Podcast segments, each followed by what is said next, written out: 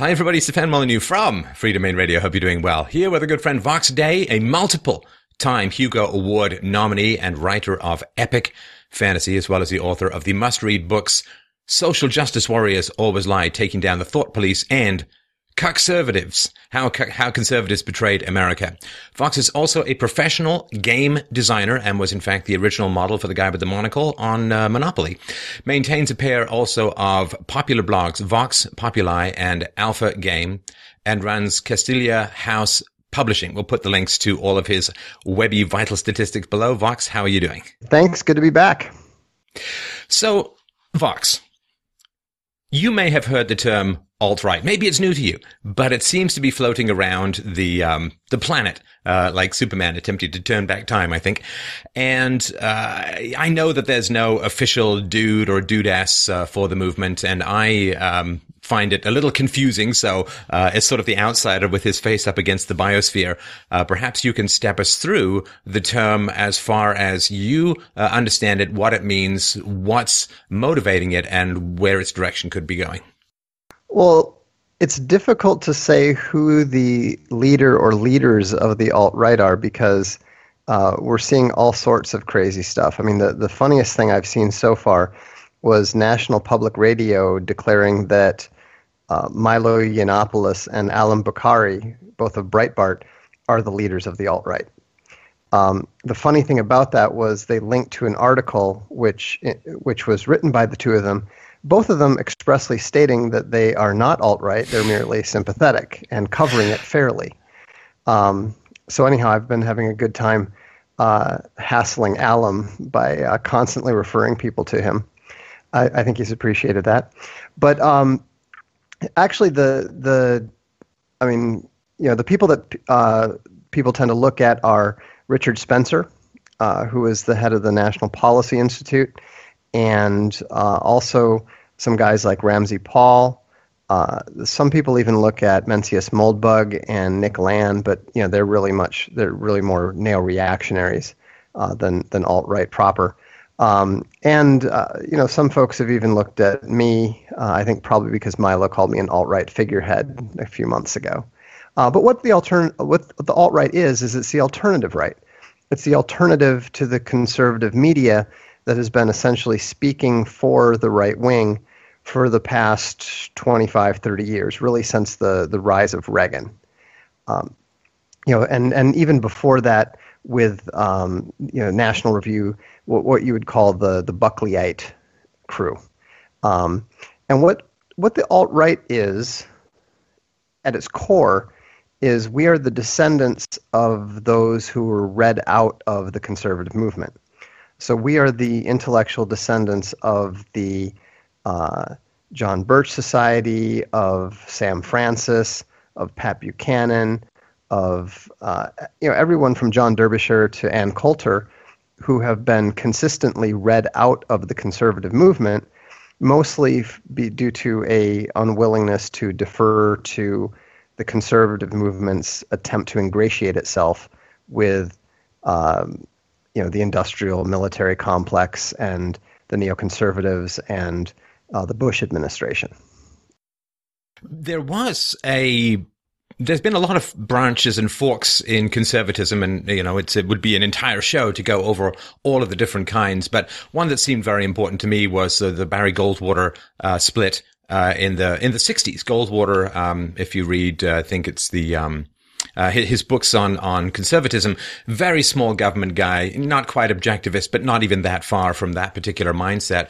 Blown right out of the water uh, uh, in the uh, conservative movement, out of this desire, I think, to uh, be conciliatory towards the left because I think a lot of people on the right say, well, the left is in control of the media and I really need positive media coverage in order to have a successful political career. So I better count out to some of the left's tropes in order to survive. And then uh, there was, of course, a bit of a Reagan branch, uh, Reagan uh, coming from uh, California where he had uh, um, been for no fault divorce and other stuff that the um, uh, the right has had some problems with, and even Reagan did later on in his career think that that was not a great move. But of course, his sort of magnificent stare down of the Soviet Union in the 80s, uh, I think was, was very important.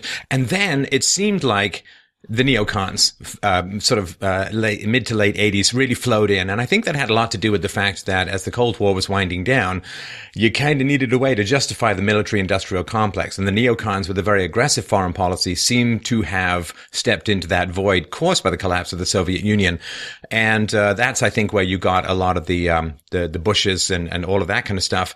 And um, it seems that the uh, right has been playing a bit of a losing game by inches with the left. The left is kind of getting most of what it wants, maybe just a little slower because of the right, but there's not been a fundamental counterinsurgency against the expansion of the left. Um, what do you think of that?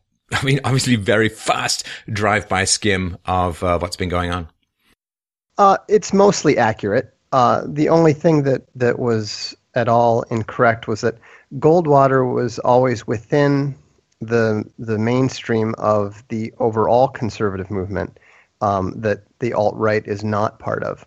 Um, Goldwater represented the the right side of that um, versus the the left Rockefeller side, um, and and interestingly enough, uh, Romney his uh, his fa- Mitt Romney's father was was part of the Rockefeller side, which is of course why Romney was always um, doubted by the by the the true conservatives, but the overall though it uh, your summary was was correct and the thing that people don't understand is that the, the fundamental problem with the conservative movement goes back to its beginning. And it really helps to look at a guy named Russell Kirk. Russell Kirk is generally considered to be the father of the modern conservative movement. You know, there's been a conservative party in England much longer than there's been a conservative movement in the United States. And the two are entirely separate. They have, they have no connection other than um, the American conservatives occasionally look back to uh, Edmund Burke and that sort of thing. But, um, but if you read a, a conscience, the conscience, or a conscience of a conservative, or the conscience of a conservative, or just look up the ten uh, conservative principles that Russell Kirk laid out, what you'll see is that uh, conservatism in America, the modern conservative movement, is not an ideology. He even comes right out and says it. It's not an ideology. Um, it is fundamentally a attitude, and and that's the core problem. It's something that uh, my my co-author and I, John Red Eagle, we addressed this in in our book uh, Cuckservative, which was a, a, a bestseller last year and deals quite heavily on it, the, actually, the subtitle is is how conservatives betrayed America. And what we were really surprised to discover as we were looking into the history of conservatism in America is that uh, this lack of ideology is the reason that conservatism has continually moved left. It's the reason that conservatism has conserved nothing. You know, the the the damning thing that that the conservatives are totally unable to uh, defend is the fact that not only did they not conserve the American nation, they simply did not even conserve women's bathrooms. You know, if you, if you can't even keep, you know, men in dresses out of little girls' bathrooms, you, know, you you really can't call yourself a conservative. You've conserved nothing. And so, what and, and that's the big difference between the alt right and the the conservative movement is that the alt right has an ideology. The alt right is developing um, a philosophy.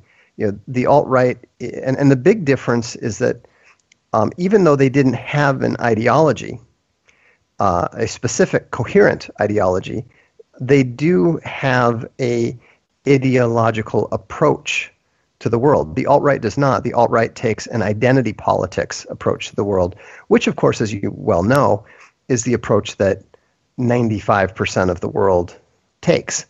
Um, you know, the, in Malaysia or in uh, Nigeria or in Russia, the, the parties are not really separated by ideology. They're usually separated by identity.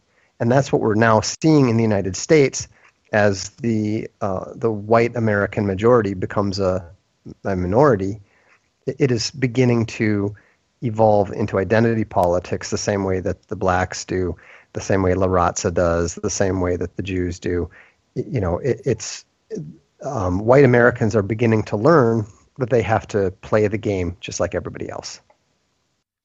Well, and the degree to which America was, uh, I think Ann Coulter has pointed this out, a, a sort of white uh, Christian and, and particularly WASP, like a Protestant nation for most of its history, and that that was well understood in its founding, and the degree to which that has diminished really since the 65 Kennedy um, uh, immigration alterations uh, changes, where basically uh, Europeans were rejected in favor of uh, third world or, or, other culture kind of immigrants. That is um, something that's, I guess, easy to take for granted until it's no longer the case. And then, almost with regret, I think uh, some white people are looking and saying, well, you know, it's not my particular um, first impulse. However, if everybody else is playing identity in group preference politics, what what is our future if we don't uh, try to play that game at all?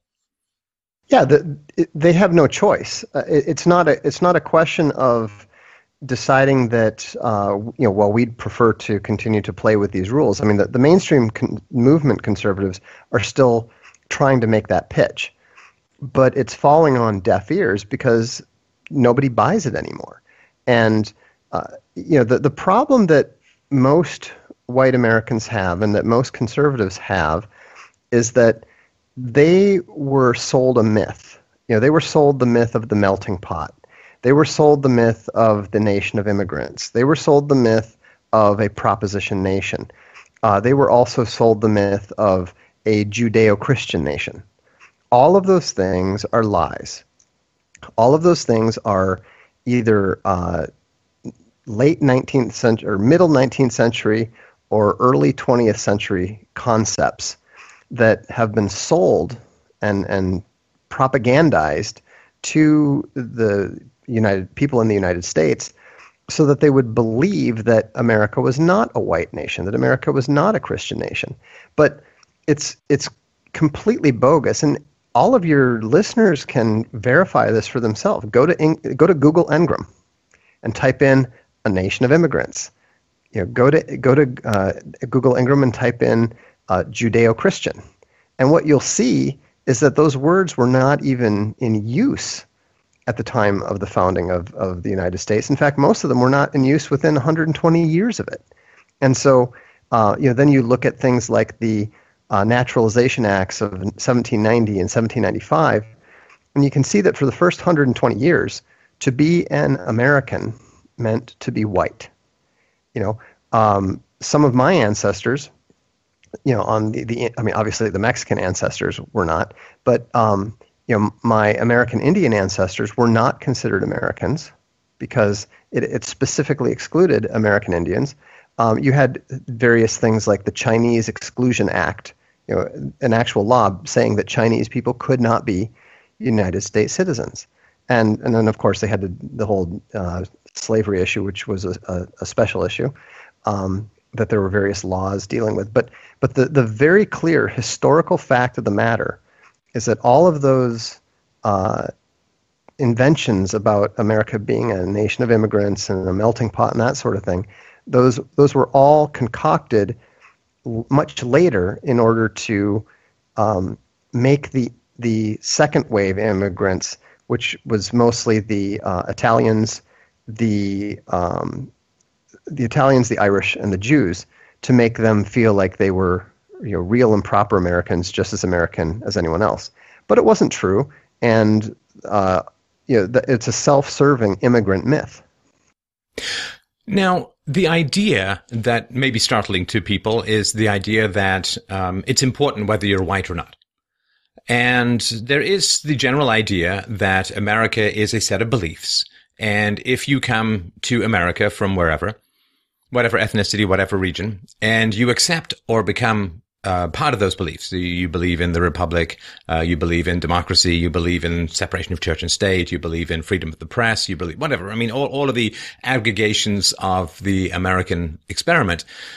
That the nationality or the race in particular is not as important as the belief uh, systems, and that to co-join belief systems with a race uh, does strike people as uh, alarmingly collectivist. I wonder if you could sort of respond to that concern. Well, the first and obvious rejoinder is that the idea is provably and observably untrue. Um, if it were necessary to hold to those propositions in order to be a citizen, then there would have to be a way of delineating or you know um, discerning who was adhering to those propositions and who didn't. But there's no test for it. There's no need to believe any of it. You, you can become an American citizen without speaking English. You can become a, a U.S. citizen without uh, believing in democracy.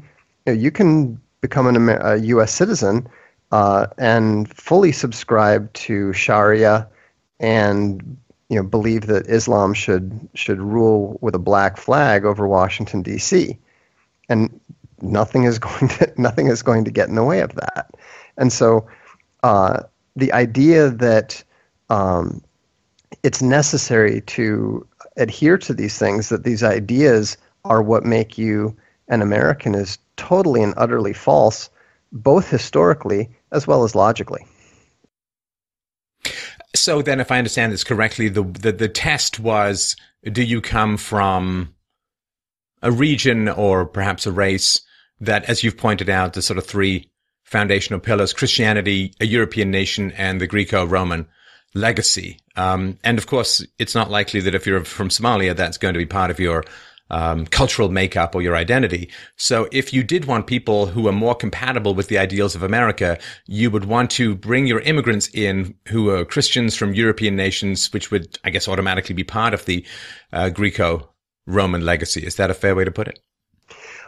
I think that you can put it even more stringently than that.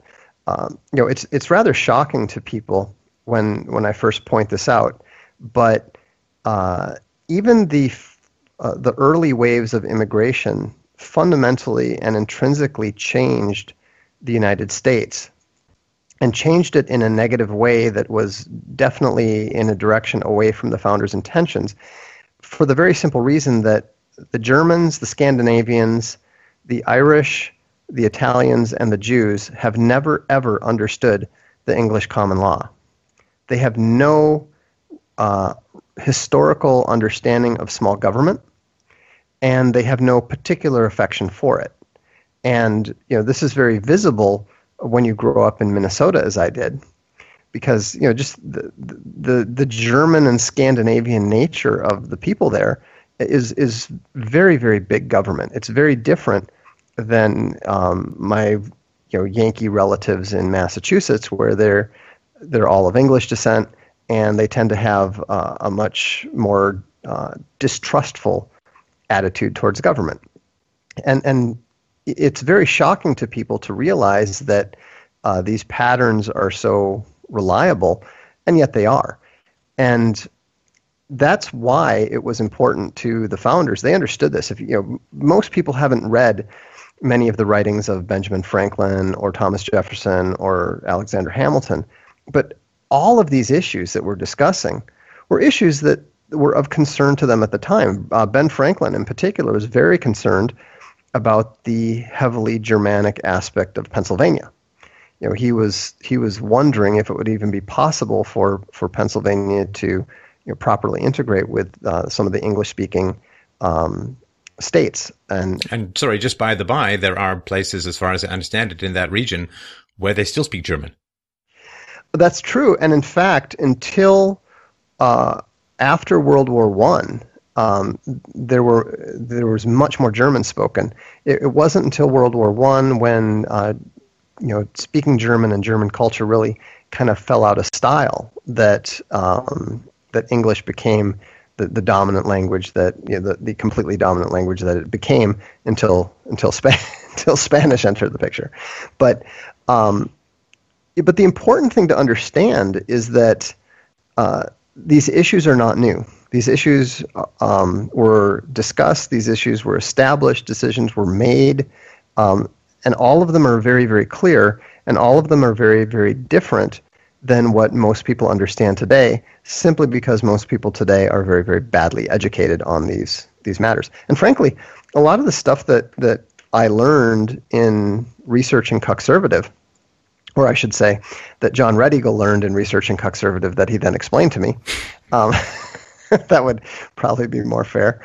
Um, you know, a lot of it was relatively new to me because you know I, I swallowed the whole melting pot thing. I, I was shocked to find out that uh, you know the melting pot was actually um, popularized, uh, you know, uh, fundamentally conceived and popularized by Israel Zangwill, who was a Russian Jew living in Britain. I mean, it had nothing to do with the United States. It was basically a a play about the United States from somebody who didn't really know very much about it.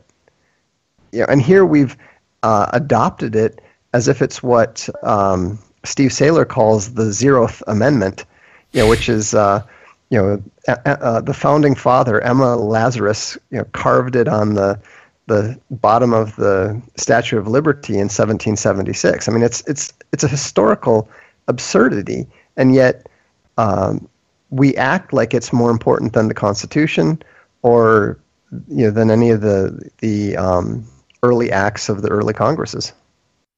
And there is a strange disconnect, which is that there are resolutions that come out of uh, the American government and the platforms of various political parties that will continue to avow their desire and they're getting behind the idea that uh, Israel should remain a Jewish state that Israel should remain a Jewish state. Right. And yet, if there was a platform that said that America should remain a Christian state, uh, that would be considered, well, abhorrent uh, and, and shocking and, and, and some kind of ist that he can't, can't even imagine how many n-dimensional ists you would get uh, spiking out of that particular approach. And so it is odd that uh, a particular cultural or, or racial or religious uh, heritage is affirmed for Israel by a lot of sections of the US government, and yet not for America itself? Well, it's not just the government. Um, what's really driving it is the media, both the mainstream media and the conservative media. In fact, I'm pretty sure you, you've noticed in the last week there was a tremendous number of attacks on the alt right by uh, members of the conservative media who have parentheses around their names when they show up when, when we write about them on Twitter.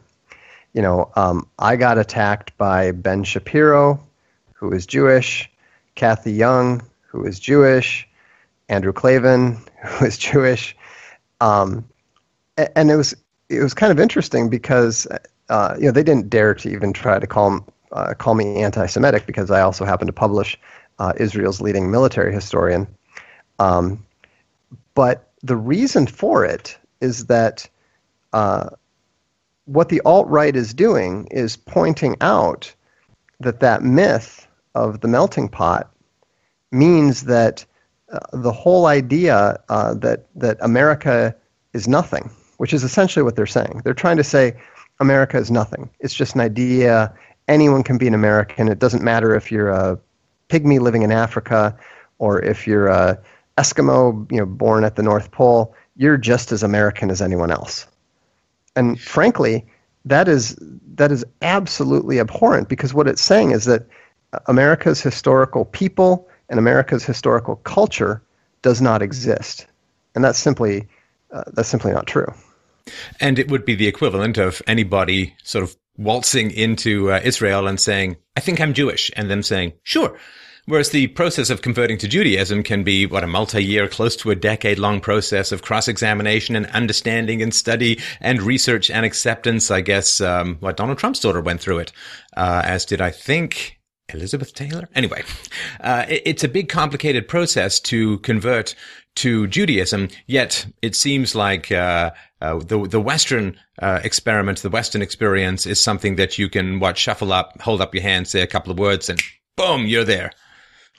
Well, it's even worse than that because even if you are 100% genetically Jewish and you can prove it with a, a, a blood test, um, if you happen to be a Christian, they will not let you, they will not grant you the right of return. And so, um, it, you know, it's, it's not even a pure ethno state. It's a, it's a ethno religious state.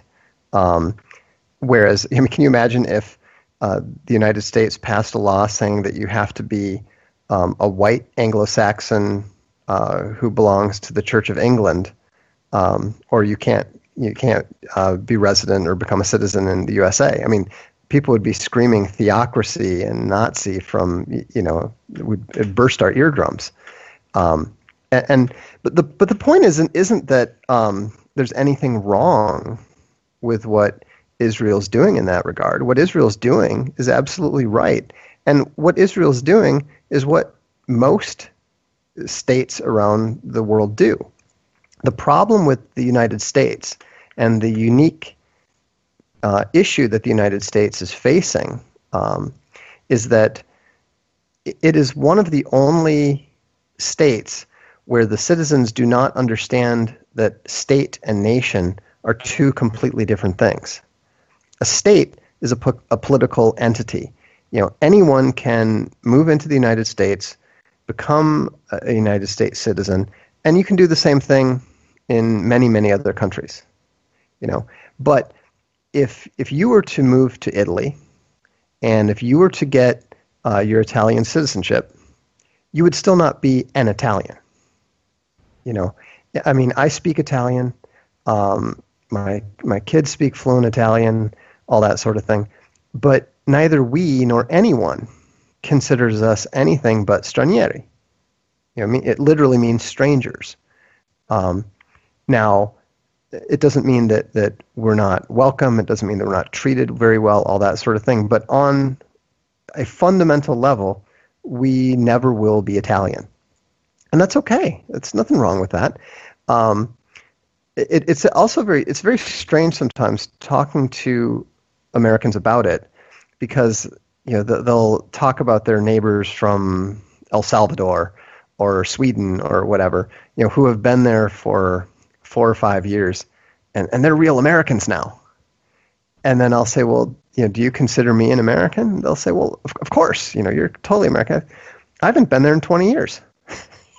you know, you know, I mean, how is it possible that you can become a, a real, true American, as American as anyone else in five years, but uh, if you, you, go to Italy for 20 years or Sweden for 25 years, you know, you're not Italian, you're not Sweden, you're not Swedish. Um, and so that that's so the the the whole thing is based on this confusion of nation and state. But a nation is nothing more than a people. It is a group of people that share a common uh, genetics, a common language, a common culture, and and that sort of thing. Um, and you know the fact that um, the, the fact that American uh, the American nation is not as as old, has not been around as long, does not mean that it is any less distinct. Right. People also who are in the West um, sort of lose track, and unless they're reminded, and then it kind of all comes flooding back. I think they lose track of how many nations are ethno states around the world. And I mean, the, the most common examples, of course, are uh, the Asian uh, nations. I think it's sort of South Korea and, and China and Japan and, and other places like that, where racial homo- homogeneity is almost complete. I mean, it's it's like 99 or 99.5 percent uh, the same uh, stock, I guess you could say. And uh, it's hard to miss that they don't seem to have a lot of the conflicts that Western countries do, that their economic growth tends to be uh, higher, that their welfare expenditures tend to be lower, uh, that social cohesion and cohesiveness tend to be higher. And of course, they live uh, in which, you know, for a lot of people might be a kind of conceptual paradise. They live in a society where the word racism is virtually unheard of. That, that they, because they're all the same race in general, they don't ever have to sort of say, well, I better not put my foot wrong or say something wrong or, you know, raise my eyebrow at the wrong time for fear of the giant media scud missile of racist landing down on my head. And, um, I think that's a, uh, Ah, that's something that I think could be considered a little tempting for some people. Well, it was interesting to see how when I laid out the 16 principles of the alt right, which is uh, just my thinking on the subject. You know, a number of people have said, you know, what is the alt right? You know, we need we don't understand what it is, and so speaking only for myself, I said, okay, you know, this is this is what I think, um, and you know, Richard Spencer was kind enough to say that he thought it was very solid. Um, a number of other uh, alt right uh, figures and and so forth, um, you know, indicated uh, general agreement as well, and and so it's not definitive, but I think it's informative. And one of the points that I noted was that the alt right is opposed to any non native ethnic minority um, wielding inordinate uh, influence or domination over the native ethnic majority. And that was something that really triggered uh, a couple of the uh, aforementioned conservative comment, uh, commentators that I mentioned, um, because of course they started, you know, shrieking Holocaust and everything. Um, but it really didn't have that much to do with them. I mean, obviously, it it has uh, it, it's it's possibly relevant in the United States, or it is relevant in the United States, but it's a problem that exists all over the world. I mean, it's a problem that existed in Sri Lanka with the Tamils. It's a problem that exists in Malaysia and Indonesia with the uh, the Han Chinese. Um, it, it, was even a um, a problem in uh, in parts of Africa with different African tribes that somehow became politically dominant, um, despite being a much smaller tribe. I believe that um, the situation in Rwanda uh, had was was the consequence of, of one of those situations. And you know, this isn't something that you know I just made up. Uh, you know, this is something that uh, Thomas Sowell, you know, the the noted uh, racist um, black professor from Stanford, uh, you know, he wrote a whole book about it. And uh, then Amy Chua, who I believe is a, a Chinese professor at Yale uh, she recently wrote another book about the same topic, dealing with the same subject. And, you know, we, we all know the, the equation uh, diversity plus proximity equals war. But uh, apparently, one of the best ways to generate uh, serious and problematic ethnic conflict is to uh, take a heavily, you know, take a small ethnic minority and allow them to take political power or amass inordinate economic power. Uh, because generally speaking, history indicates that the native majority does not take that well and eventually wants to do something about it. You know, whether you're talking about what happened in, in India when they when they wanted to get the British out, um, or what happened you know in, in places like Rwanda, or you know potentially even in Nazi Germany. And there are examples. Uh, one pops to mind that there was a group of uh, Germans, largely bureaucrats, who were invited over by the czars in the 19th century, went over to uh, Russia and remained non-Russian speakers. They had translators and and they worked as uh, bureaucrats and they worked in other occupations. I think for about a hundred years, and they had made no attempt or success in sort of blending into the general Russian uh, way of life. And then, of course, uh, as soon as uh, uh, Vladimir Lenin uh, popped up his uh, ferret bald head, uh, then and and went for power in 1917. Then all of these Germans flowed all the way back to Germany and and and was still speaking the same language. There is a kind of um, uh, a bubble. You know, we, we are a tribal species, uh, and there's an efficiency to tribalism that I think is really under estimated in terms of, of how well it can work economically. When you uh, grow, like when I meet people from England or I meet people from other sort of walks of life where I've had some considerable cultural experience, easy peasy. I know pretty much the jokes I can make. I know the general formula for uh, social interaction uh, and all that. Particularly, you know, something as as eccentric as the British sense of humor uh, can be off-putting for some people. But of course, if I grew up at least until the age of eleven or so uh, in England and have consumed a lot of British media over the time. And so there's a kind of efficiency to it. And you get into business, you kind of know what is expected. Uh, handshake is as good as a bond and all that. Whereas if your neighbor is J- Japanese and doesn't speak English, it's complicated to borrow some sugar. It's complicated to know um, what uh, you know. What are the rituals? What are you know when you even when you go into their house? What is expected?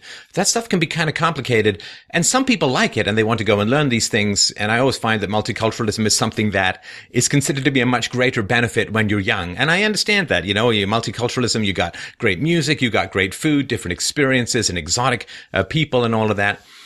But, you know, when you get older and you're trying to raise your kids, exposing them to a wide variety of sometimes incompatible belief systems, I think is just kind of disorienting. And, and they don't grow up in a neighborhood where they know well, they have to learn a wide variety of cultures as other people have to learn a wide variety of cultures.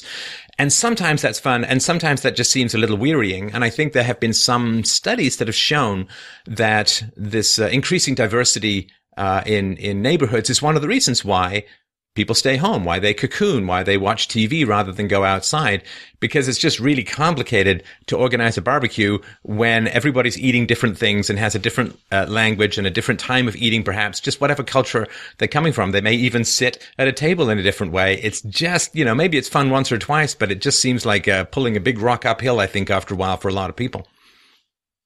Well, you know, you can't be a, a trilingual expat family without being aware of those things um, you know, I think it's easy for uh, Americans living in a historical monoculture to be attracted to the romance of multiculturalism because they have absolutely no idea whatsoever of all of those difficulties involved. I mean, you, if I recall correctly, um, you grew up in one country and then ended up in a different country, correct? I, I, was born in Ireland. I grew up in England uh, and uh, spent some time in South Africa and then in Canada. And uh, so, yeah, I had a, a, bit of a tour of the colonies. Right. And so, you know, um, I grew up on the, you know, I grew up in the Midwest, but um, from an East Coast family. And, uh, you know, and then adding to all of that, you know, I was, I, I was part Indian and part Mexican living around a bunch of Scandinavian blondes, you know, um, and and so there's always a slight. Uh, there, there are always very slight visible differences. You know, nothing major, but I mean, but even just the way that you pronounce things. You know, my my, my parents used to uh, grin a little bit when we were talking about you know, going to church in Edina, and I could never understand why why that was funny. And and I said, what's so funny about that? And my mother said, Edina, Edina. I said, I don't get it. What it's called Edina. They said, well, we all we thought it was pronounced Edna when we first arrived. So it's you know, it, you know, just little, li- very little small things like that when you're dealing with um, different regions of the same country.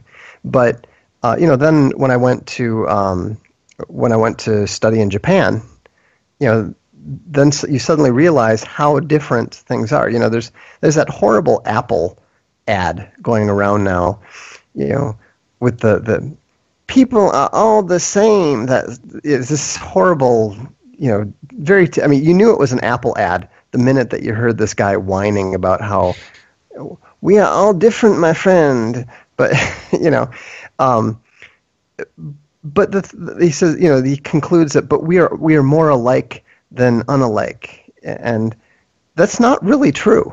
I mean, not if you've lived in enough different places. You know, the first time I went to a Italian football game, just a, or a soccer, a Italian soccer game, um, I, I was actually genuinely frightened because of the way that the players were screaming at each other and the referee.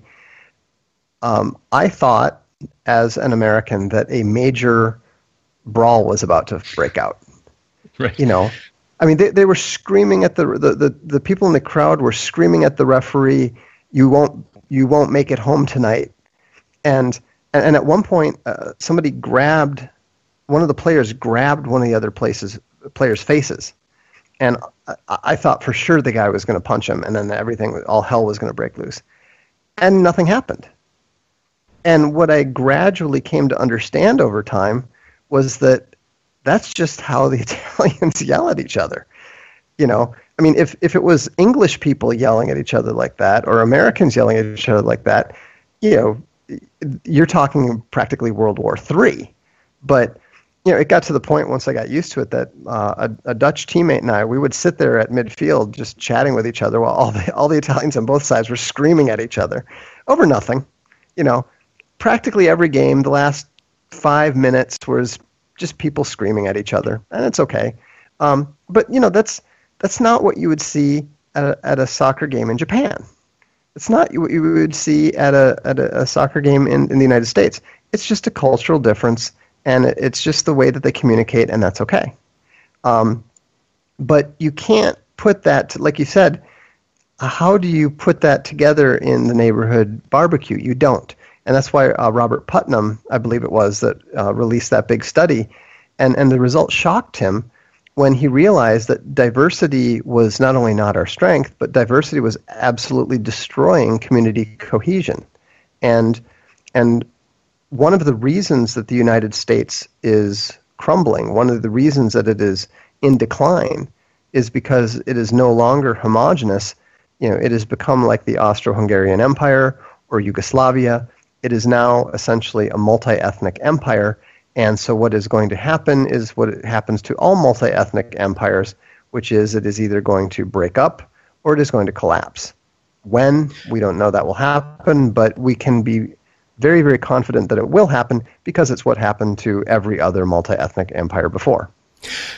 To, to go from the macro to the micro, uh, something sort of popped into my head, which uh, hopefully will encapsulate what, what it is that we're talking about. And yeah, the Putnam study, he sat on it for years because he just couldn't believe it. He didn't want to release it. And the, the, the, loss of social trust and social cohesion and neighborliness and all of that is, it's really catastrophic. We are social animals. We are tribal animals. We need contact. You know, as it Aristotle said that the only people who can live alone must be the gods or the beasts. But for human beings, we need the tribe and whatever undoes the tribe, uh, undoes our humanity and undoes our empathy and turns, I think, into isolated couch surfers. But when I was a kid, I'm trying to think, maybe it's like eight or nine years old.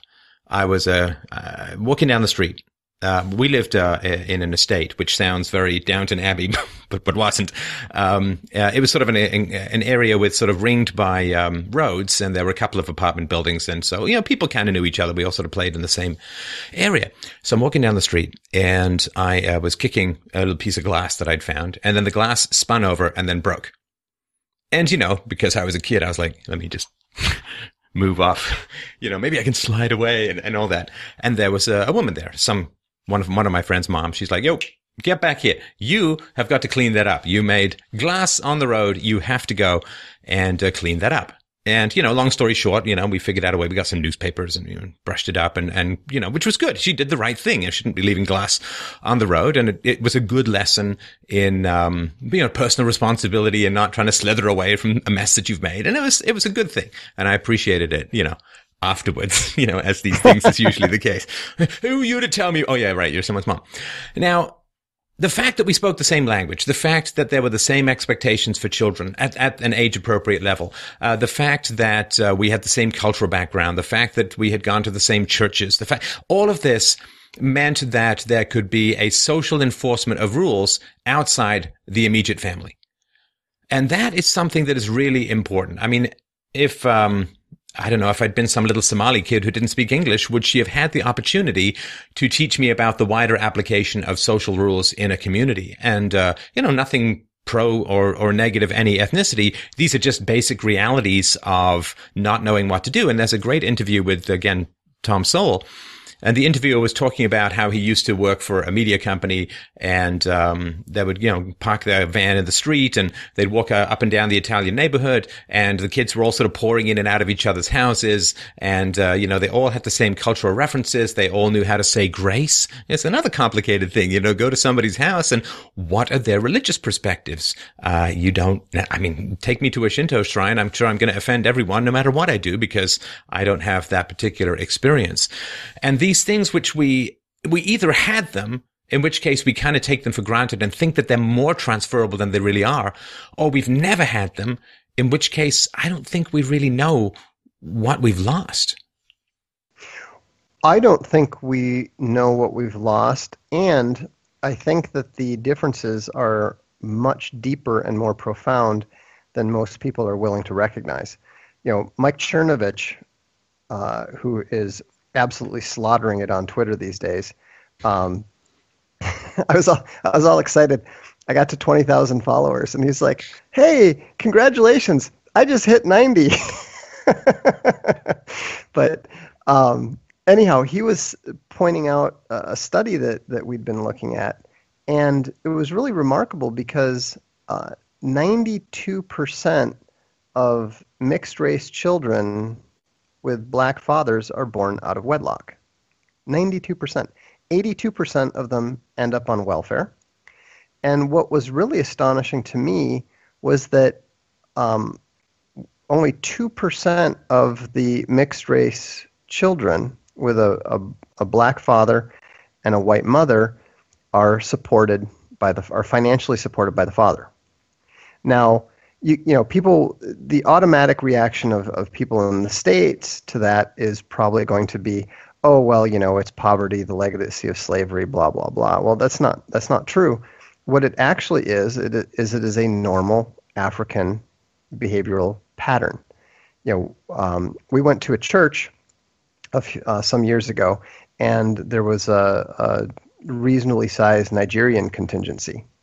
And one of the things that I, I thought was very strange was that, you know, the Italians and the expats would all sit together as families. And the Nigerians would come in, and whether they were married to a, a Nigerian or uh, or not married to someone and had a kid with them or whatever, they didn't sit with them. Like the men would just kind of go off and do their own thing, and not even necessarily sit together with the men, but they just did not sit with their families. And uh, I asked one of them about it, and he just looked totally confused and said, "Well, you know, why would I? I don't live with them." I, I said, you, "You you don't live with your your you know wife and and child?" And he said, "No. You know, they they live with they live with their mother, and you know, he just does his own thing." And you know, I, I was kind of shocked at the time until I realized that that was actually their normal pattern. You know, and you know, obviously, um, I don't think it works terribly well for them as a culture. Um, if you know, if you look at the history of Nigeria and so forth, but the point is, is that that is a cultural norm on some level that is totally foreign and is not very compatible with uh, the Western family structures and, in particular, uh, the United States uh, welfare system.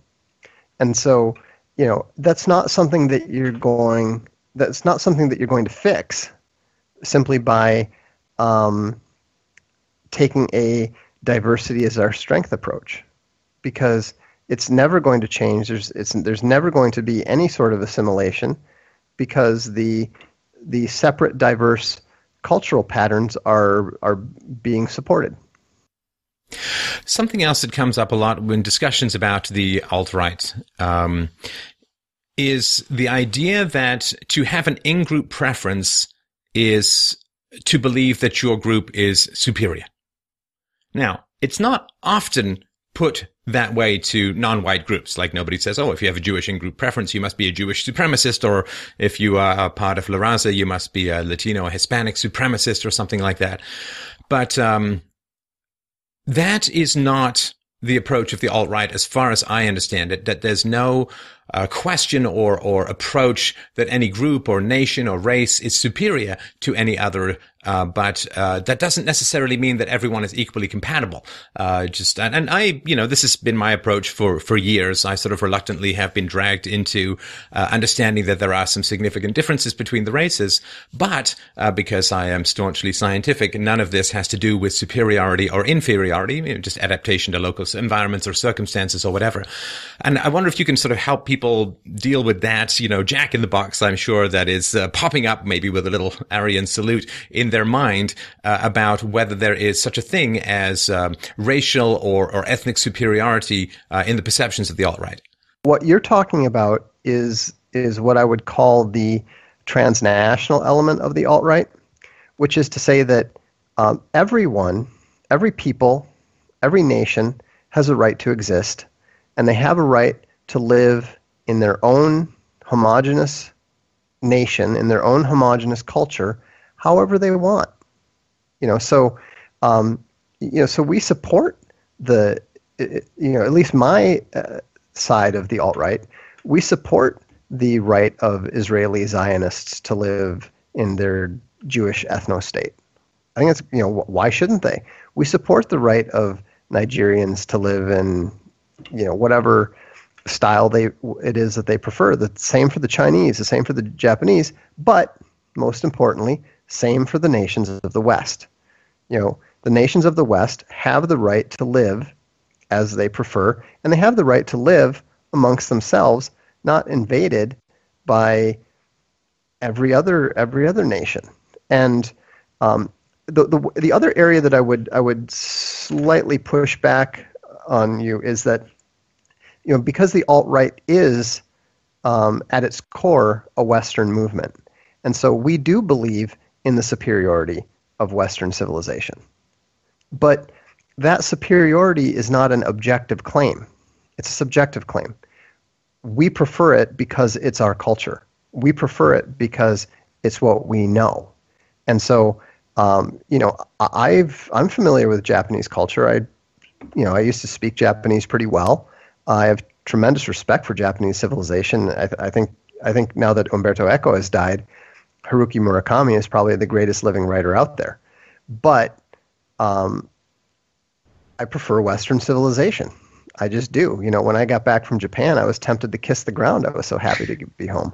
But um, but the fact that, that we prefer it, the fact the fact that we consider it to be superior to, to be superior to all other civilizations and cultures, does not mean that we are making an objective claim for its superiority, or that we are saying that you know there's any reason why you know the Chinese should not be able to live with their you know grand history, uh, you know, and, and great culture that they've developed over you know thousands and thousands of years.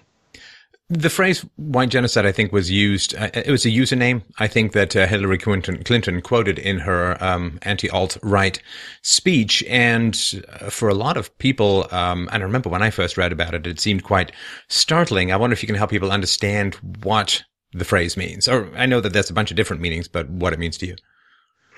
Well, personally, I mean, it's kind of funny that you should ask me because, um, you know, I've criticized it as rhetoric um, because it's not rhetoric; it's it's dialectic being used in a rhetorical sense. So I always I, I tend to find that less than entirely effective. But you know, your reaction actually tends to indicate that I'm wrong. Um, you know, white genocide indicates that, uh, um, according to the official definition of genocide uh, put forth by the United Nations, um, the white nations are currently undergoing a genocidal attack through the invasion of their homelands and through the um, intentional uh, the intentional replacement of them in their native lands. And you know, th- this is backed by a tremendous amount of, of evidence. I mean, there's a there's the the Kalergi plan, I think, which is dates back to the early 20th century. Um, there's a Jewish woman living in Sweden who's a professor. Um, there's a, a, whole bunch of academics that you can see that talk about the desirability of the extinction of the white race. Um, you know, this is not crazy white supremacists making stuff up. You know, these are well documented, um, well referenced uh, statements and and projects um, that are conceived to um, weaken the influence of white people throughout the world, and in some cases, actually, um, to exterminate the white race through interbreeding.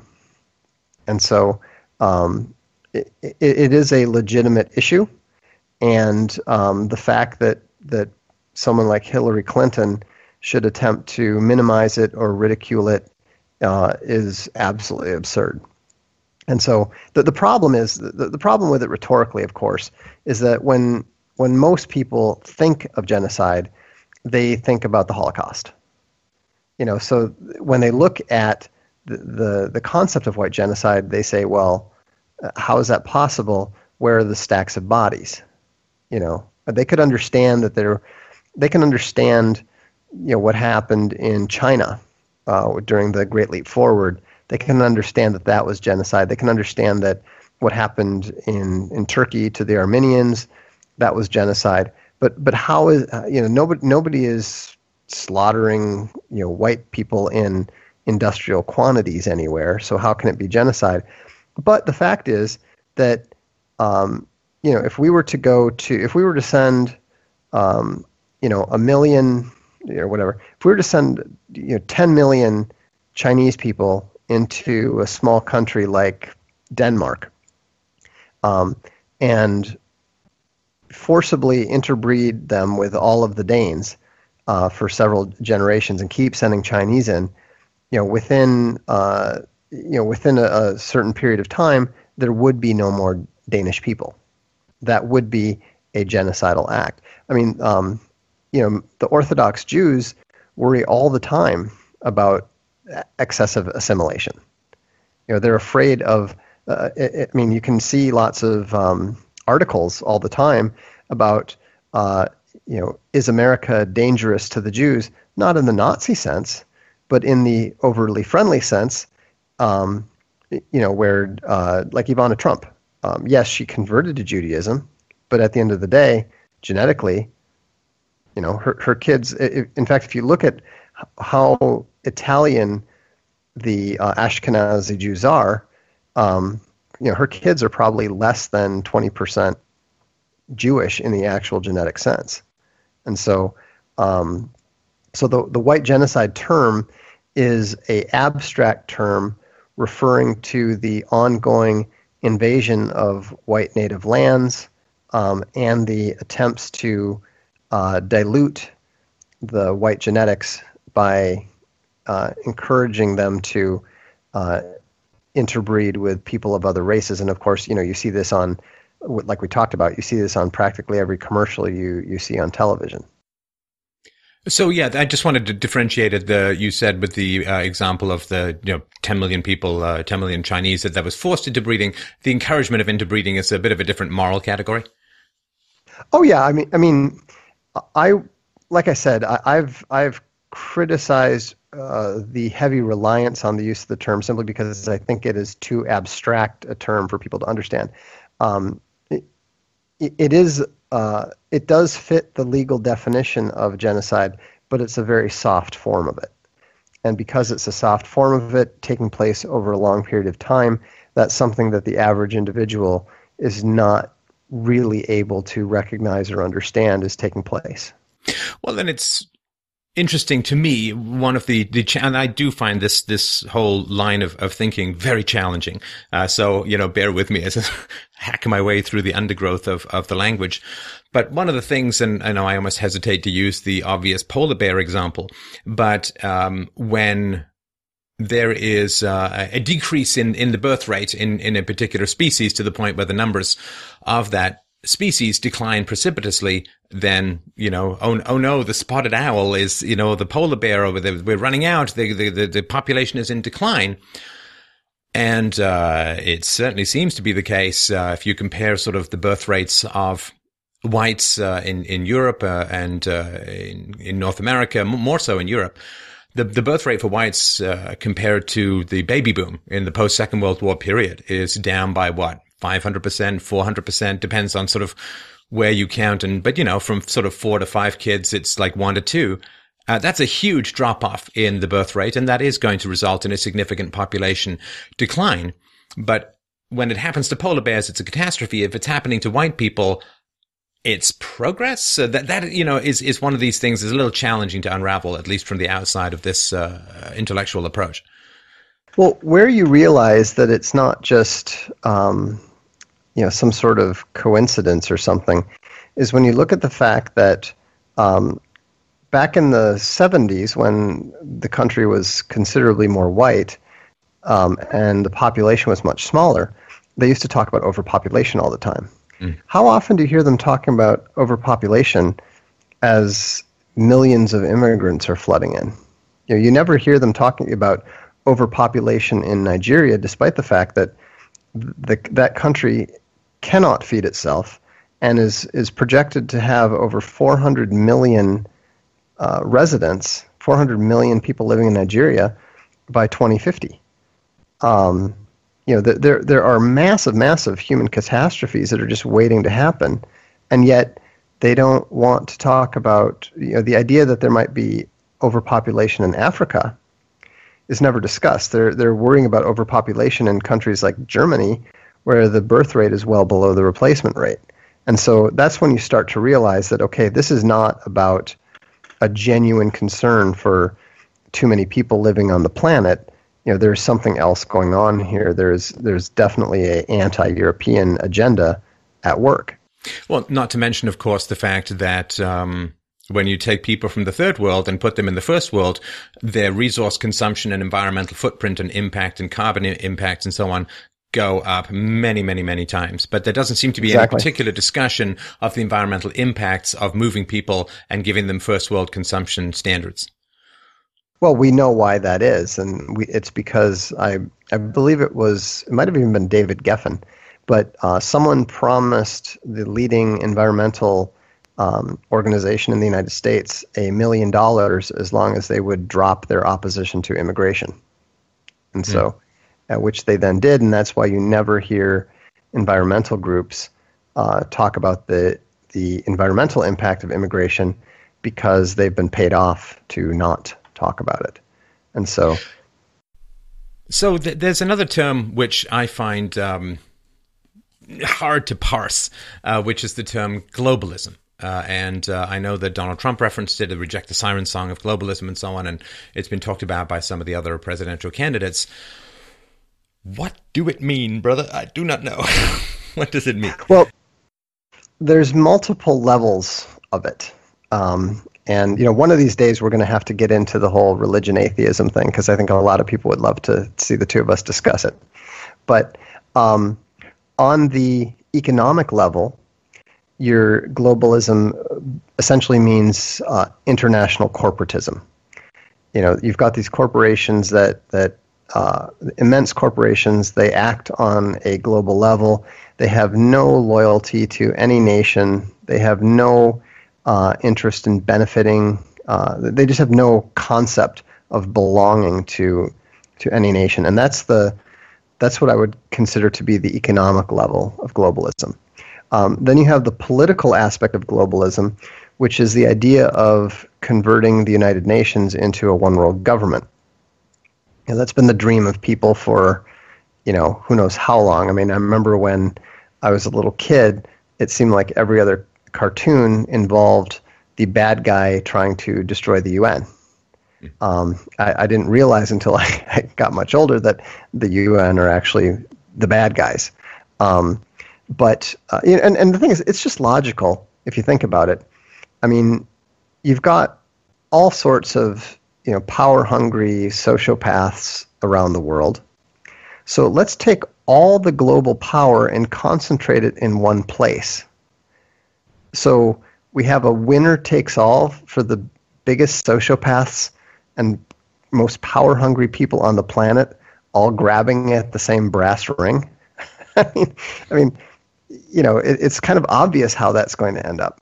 But um, so that's the, the political angle, and and what we're seeing that is we're seeing it take place on a regional level. So you've got the European Union is is the most advanced form of it, but then you've also got you know various um, you know Asian economic um, treaties. You've got uh, things like um, you know NAFTA, which is was intended to bring Canada and Mexico together, um, and, and, and of course that's part of what what the is behind the mass immigration that's been taking place because of course um, it's a lot easier to institute those those political entities together when um, you know, when you've got 30 million Mexicans already living in the United States, you know, well, why not just just merge the two as long as we're all here? Um, and then, you know, if you don't mind my getting a little bit um, getting a little bit strange, um, there's also the spiritual component, and the a, a lot of the uh, global elite um, subscribes to a form of religion that I, I, I call neo-Babelism. You know, it's it's the old dream of the Tower of Babel, the the old dream of all the nations becoming one again, and and there being one um, one humanity. You know, you see that all the time. You know, sorry, that's my dog. Um, you know, one world, one race, et cetera, et cetera, which is kind of funny because it sure sounds a lot like, you know, Ein Reich, ein Volk, ein Führer. But um, but the the the neo-Babelism is intentional. Like if you look at the um, if you learn how to read architecture, you can look at the structure of the um, oh gosh, which building is it? It I, I believe it's the EU headquarters in Brussels, and it is intentionally designed to look like the most famous medieval painting of the Tower of Babel. Hmm. And so all of these things connect the spiritual element, or if you prefer the religious element, um, the political element, and the economic element, and together they make up globalism. And globalism is fundamentally and intrinsically opposed to nationalism. There is an interesting dichotomy, at least from from my view, uh, of of how we deal with different groups there does seem to be, you know, we've we've done I've done a lot of research in this. We've got presentations out about this. Um, if you look at uh, aggregates of uh, political perspectives of groups like Hispanics uh, or Latinos in the United States, yeah, they're for big government and they're for lower taxes. You know, thus producing all of the wonderful stability that we see with these two opposing ideas uh, in the in the sort of Central America and uh, blacks vote overwhelmingly uh, Democrat and so on. And so uh, we could sort of go on and on, but there are um, characteristic or habitual behaviors within groups that yes. are not compatible with the desires of other groups. So white males want smaller government and lower taxes, uh, and women often want larger government uh, and don't mind as many high taxes because in general it's a lot of the men who pay the taxes and hispanics want lower taxes and more government and there are incompatibilities in general and lots of exceptions at the individual level but we're talking about a big perspective here so groups do act uh, in ways that are relatively predictable i mean otherwise there'd be no such thing as polling or political machinations around um, uh, uh, voting lines and so on uh, and and I mean, sorry, one other thing: the the conservatives, traditional conservatives, are always drawn into that. You find a way to appeal to the Latinos by doing what the leftists want you to do, and it's like, ah. So what what they're saying is that there are voting blocks that have predictable patterns that are incompatible with other voting blocks, yet somehow diversity and multiculturalism is a unifying strength. These sort of two, like one reality, the other ideological, don't seem to mesh for me. No, it, it's it's absolutely illogical. Um, it's totally incoherent, and it's obviously a lie. I mean, there, there's there's no strength to div- diversity at all. Um, it, it, it destroys community. It, it, it destroys even the the possibility of a community consensus, and, and that's partly intentional. You know, we know in England that the main reason that the Labour Party opened the immigration floodgate, uh, floodgates. You know, we, we know from their own docu- documents and, and statements that the reason that they brought in all those immigrants was in order to reduce the uh, the political power of the conservatives. Now, of course, that backfired on them badly because the you know people uh, ended up fleeing the Labor Party. So you know, um, and so and the same thing is happening in the states it was really interesting. Um, there's this uh, uh, state senator, uh, a Jewish woman. She'd been in, in for 22 terms, and she got beaten in the primary by a Somali. You know, so the very immigrants that that she encouraged uh, moving in ended up taking her own job, and you're seeing the same thing happen in the British Labour Party now, as the the British people are not only fleeing London physically, but they're fleeing the Labour Party because the Labour Party is being taken over by all of the Asians uh, that have been brought in into the party. And so, um, what I think this tells us is that uh, leftists are actually even dumber than we thought, because uh, you would think they would have been able to do the math and figure out those consequences, but but they can't. And that's actually one advantage that the alt right has. In fact, I thought it was really interesting. the The usual left wing approach is to call right wingers stupid. You know, I'm I'm sure you've been called stupid thousands of times. I have too. Um, that's that's one of the nicer phrases, but yes, it does. I think it does float around like a little tiny moon around Jupiter. But yes, right. But what I thought was kind of fascinating was that um, the people that were writing about the alt right and, and attempting to warn people about the alt right, especially, uh, kept talking about how intelligent and intellectual it is. And now, I, I, don't think that they have any, you know, unless they are thinking that they're going to blow smoke up our asses in order to cripple the conservatives, um, which is a possibility. Um, what that indicates to me is that they're actually concerned, that they, they're actually uh, genuinely concerned that we have an approach that they really don't have um, any legitimate means of countering. Whether you know, because they can call us all the names we want. I mean, how how do you effectively call people names when they don't care? And and so um, it's been interesting to me to see the difference in the way that they've reacted to the alt right compared to the way that they've historically attacked conservatives in the past. A couple of more things to, to sort of close off my sort of education in, in the alt right. Um, 12, the alt right doesn't care what you think of it. Yes, I think we've got that one down.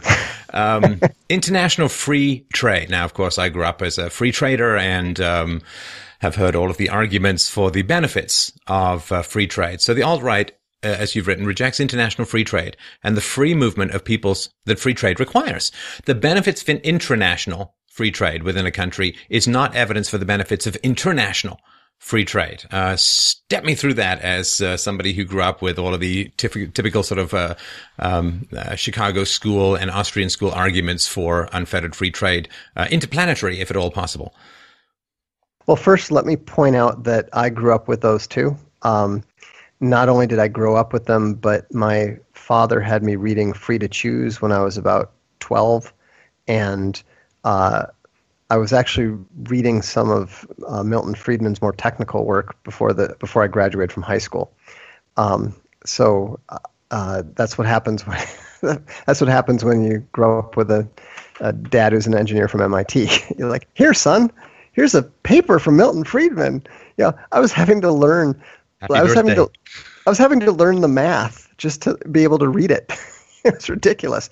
But my point is is that I am absolutely as deeply drenched in free trade uh, rhetoric and arguments uh, and, and general culture as you are. And so, possibly the biggest shock of my life, um, other than becoming a Christian, was probably the realization that there were major flaws in the free trade argument. And you can even see a lot of this on my blog. If you if you go to Vox Popoli and click on free trade, you can see a lot of these discussions taking place a few years ago. And you know, the the first it was a book by Ian Fletcher called Free Trade Doesn't Work that first really got me thinking about it because uh, he does a really good job of dissecting uh, David Ricardo's free trade argument, you know, his comparative advantage argument. And it was very clear from that that what worked to a certain extent in Ricardo's time would not work once capital and labor were able to move freely. Because uh, comparative advantage requires that those things stay frozen in place. In fact, um, Ricardo's reliance on freezing other factors in order to prove his point um, is something that he did so regularly that Joseph Schumpeter ended up calling it the Ricardian vice. Now, in that particular case of comparative advantage, Ricardo was not cheating because at the time labor was not very mobile. Um, you know, so his his his customary tactic um, actually lined up with reality. But the problem is, what made sense more or less um, several hundred years ago no longer makes sense in light of the changes in technology and the the mobility of labor now. And so, I did a calculation because you know you, you, often hear people talking about um, uh, well free trade works in the United States so why wouldn't it work in a global in a global environment well and the answer is labor mobility you know, the reason that we're able to have a level of free trade in the United States is because uh, there's a labor mobility rate of about 3.2% per year. What that means is 3.2% of the mo- of the the U.S. labor force moves from state to state that year.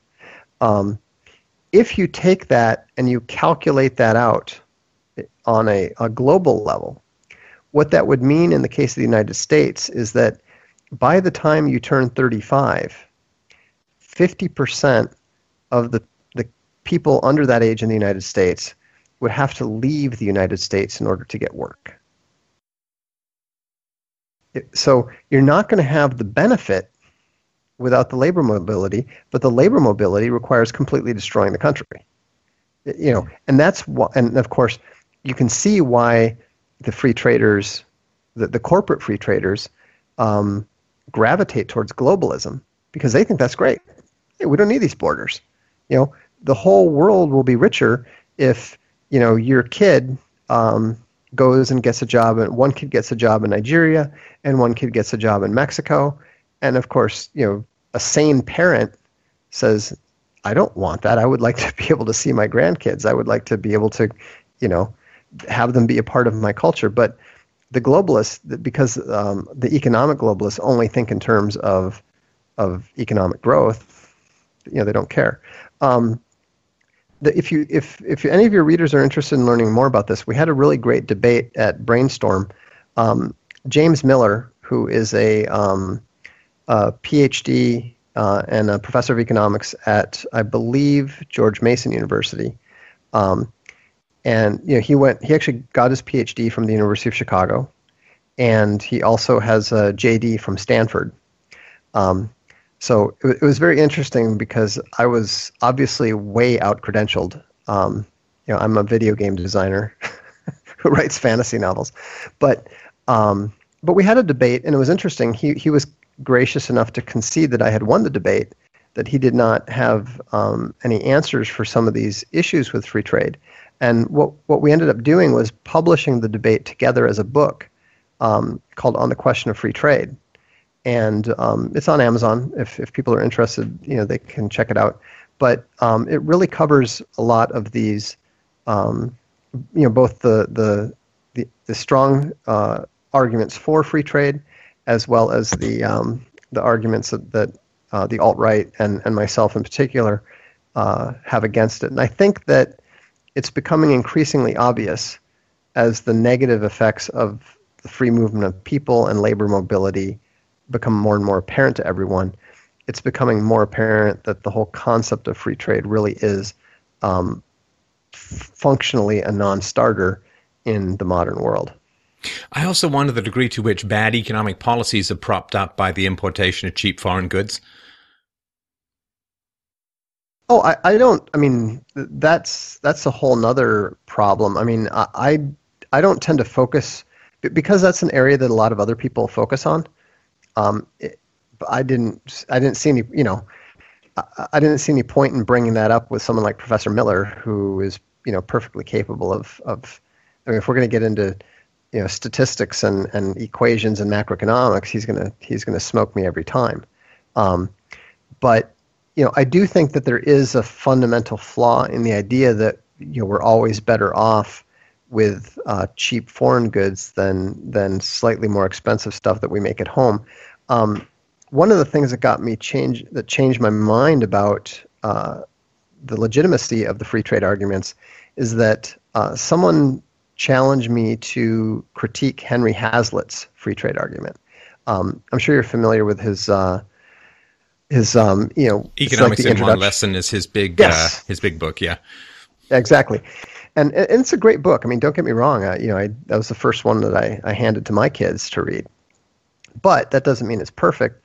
And uh, someone challenged me t- to see if I could find any errors in the free trade argument he presented. And I was somewhat surprised to find that I found 11 specific uh, confirmable flaws in the argument. And I think it was very surprising to a lot of people. In fact, a lot of people who read my blog reluctantly came over to the anti free trade side, despite having been pretty strong free traders, after reading that critique, because you know, it was new to me too. It wasn't like I, I had I expected to read it and and find no problems at all, and to find eleven errors of the gravity that some of them were. Some of them were minor, but um, it just became very clear that this is not consistent with a strong, internally coherent argument. All right. Well, I, I, really, really appreciate your time, Vox, in, in stepping me through some of the um, more challenging, convoluted, and controversial aspects of the alt right. And of course, you know, just remember there's no particular leader. Uh, this is uh, one, uh, of course, knowledgeable man's perspective. Uh, and um, uh, I really appreciate that. I wanted to remind people, of course, that you can go to uh, the links below. We'll put Vox Popoli and Alpha Game, and of course, um, Castalia, Castalia House Publishing links below, and uh, really, really appreciate uh, your time. It was always it's a great pleasure to chat. Always enjoy it. Take care.